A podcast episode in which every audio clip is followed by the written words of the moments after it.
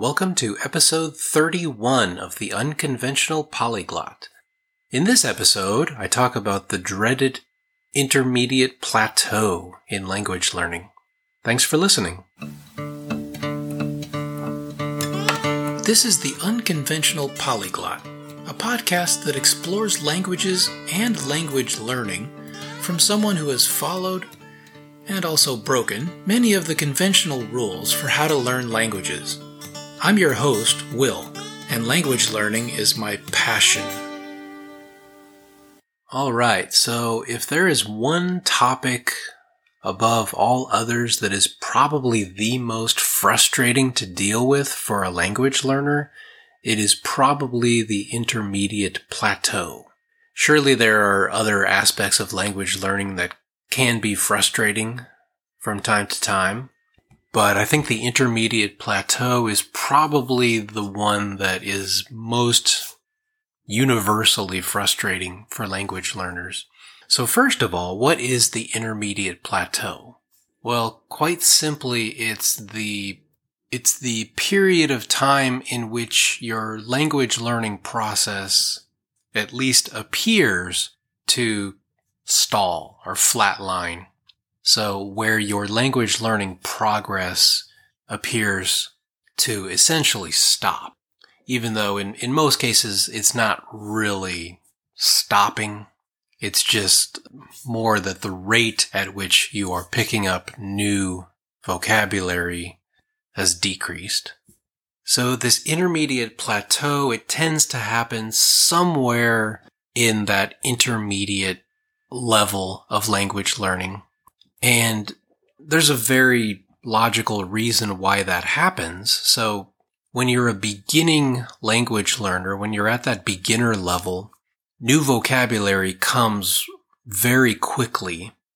Because of course, at the very beginning stages of learning a language, well, everything is new. Probabilistically speaking, your chances of encountering new words is very high when you're a beginner. And very importantly, when you're a beginner, most of the words that you tend to encounter are more or less the most useful words, the most used words, the most common words in your target language. This is key to understanding the intermediate plateau and, and why it occurs. So when you're a beginner, the things that you're learning are very likely to be useful to you on a regular basis as you use your target language. However, at some point around that intermediate stage, the vocabulary that you are learning is going to be less common, more compartmentalized or more specialized, more esoteric, and so you encounter a lot of vocabulary that you're not going to be using very often, most likely. And so one thing that tends to happen is a lot of that vocabulary that you're trying to learn at the intermediate stage, it just doesn't really stick because you're not using it very often. And unfortunately, you never know exactly how many exposures it will take to a particular word before it's firmly placed into your long-term memory. So uh, sometimes it might be five times, 10 times. Sometimes it might be 20 or 30 or even 50 times. You just, you don't really know. So at that intermediate stage, it can become a really frustrating game of trying to juggle all these words that you desperately want to hold on to, but it becomes a monumental task to try to remember all of these words. Now, there certainly are ways to combat this and to actually overcome the intermediate plateau and get to, I guess, the whatever comes after the intermediate plateau, the advanced hillside, maybe, I don't, whatever it would be called. And the, the most straightforward advice I can give on trying to get past that intermediate plateau is get consistent exposure to your target language. And this is something I try to do every single day as much as I can. So for me, that exposure is typically some combination of watching videos, watching shows, watching movies or parts of movies, listening to podcasts, reading. A lot of the reading that I do is in graded readers or once I get to a somewhat more advanced level novels. And when I'm able to, conversation practice, which for me typically is done through italki and, and talking to teachers slash tutors on italki. So exposure, ideally daily exposure is really, really important. And it's the kind of thing that unfortunately is not going to show immediate results in, in getting you past that intermediate plateau. Typically it's going to take months. Uh, it may even take more than a year. It may even take two years. Um, it depends partly on how much exposure you're getting on a daily basis. I would say you should, at the very least, be trying to get half an hour a day of exposure, listening slash reading slash speaking, at least half an hour a day, preferably more like an hour, or even more if you can. But with a lot of people's schedules, that's just not feasible. But uh, again, minimum half an hour a day is, is what I try to do for each of my primary target languages, the ones that I focus on most. So consistent exposure is going to eventually get you past that intermediate plateau. But another thing that you can do to get past that plateau more quickly is taking additional steps that are more active activities. So, you know, listening, reading, those are passive activities. It really helps to also incorporate active activities. And I'll just give you a few examples of things that I use, things that I have used that have worked really well. So one thing is actually having conversations. As I said, when I have conversations in my, my target languages, it's, it's typically through italki. That's a super effective way to, to help your language learning.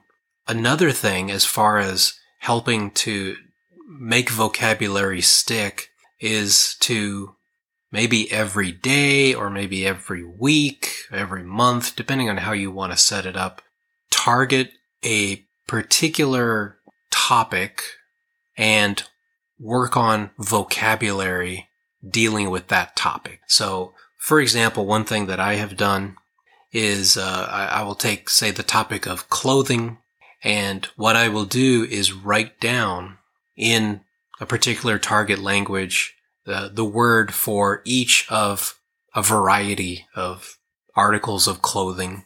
And I will periodically review that vocabulary. And probably the most effective thing you could do is maybe use like post-it notes or something and actually stick the words onto the articles of clothing. so that creates a very direct connection in your brain between the, the word that you're trying to remember and the object that it's referring to. And, um, maybe another day or another week, uh, I'll do kitchen utensils. Maybe another week I'll do stationery or, or school supplies. Another week, uh, maybe I'll do appliances. Another week, maybe, uh, gardening tools. Maybe another week, things in the bathroom. But, uh, doing that and making sure to just kind of whenever you have a, a free moment, you know, reviewing those words and just trying to do that uh, as a fairly regular habit is going to add a lot of vocabulary into your brain. Uh, certainly a lot more than if all you're doing is just passively listening uh, slash reading. So, you know, those are very important things, but again, they're passive. They can only be so effective by themselves. It really helps to, to employ active measures to, to strengthen that language learning. Another active thing you can do is things like, say, Duolingo or or Busuu or, you know, wh- whatever apps or, or even textbooks, you know, things that include exercises to get you actually working with, you know, forming sentences or filling in blanks or multiple choice or whatever. You know, these are active activities. Even if maybe, you know, you've already done app stuff and you're, you feel like you're past that point. Well, it doesn't hurt to just spend even a few minutes a day doing a little bit of Duolingo or whatever it is.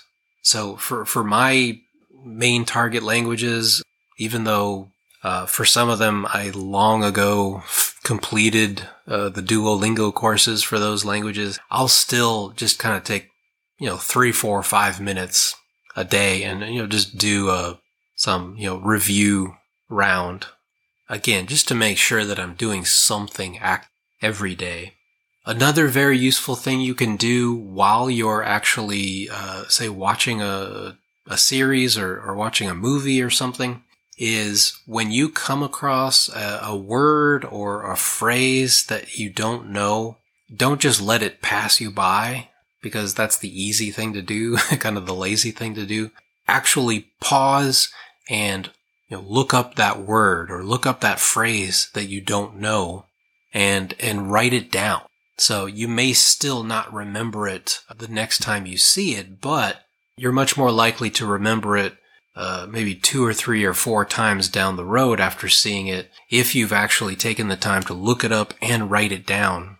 Again, taking those active steps in language learning, they're not necessarily going to cause an immediate improvement, but over time, if you make these things part of your language learning habits, it's going to pay off quite a bit down the road. So one last thing that I will mention, uh, and this is tied specifically to when you're actually having conversation practice with somebody else is do a little bit of preparation before time and a little bit of reflection slash review afterwards.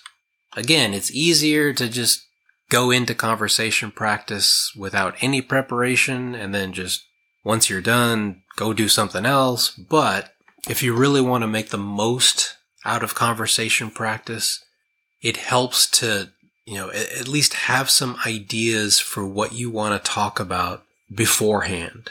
Whether it's a particular topic that you want to discuss or event or whatever, or maybe uh, it could be something grammatical some kind of idiom that you want to practice with or whatever it is. It, it, helps to have some kind of a plan to help structure your conversation practice. And then afterwards, so a lot of italki teachers and tutors in particular will give you notes or leave comments on, you know, mistakes that you made during uh, your conversation. And those comments or the list of words that you missed, that can be a really useful tool if you actually take the time to use it. If you actually take the time to look up those things, try to maybe rephrase the sentences that you got wrong, try to correct the, the mistakes that you made. Because if you don't really make any effort to correct your mistakes, then you're probably going to make them again and again and again. Okay, so hopefully uh, this episode has given you some useful info to use if you're one of those many, many language learners who are stuck or have been stuck or maybe will soon be stuck in that intermediate plateau. So again, it is a really common thing. It's practically universal among language learners it's pretty much unavoidable that it, it's going to happen at some point in your language learning. But there are ways to get past it and to get past it much more quickly than you would if you weren't taking any active steps to, to make it go faster. So, with that, I will close out this episode. Thank you for listening. Again, you can always reach me at unconventionalpolyglot at gmail.com with any questions or comments. And I look forward to talking to you in the next episode. Goodbye.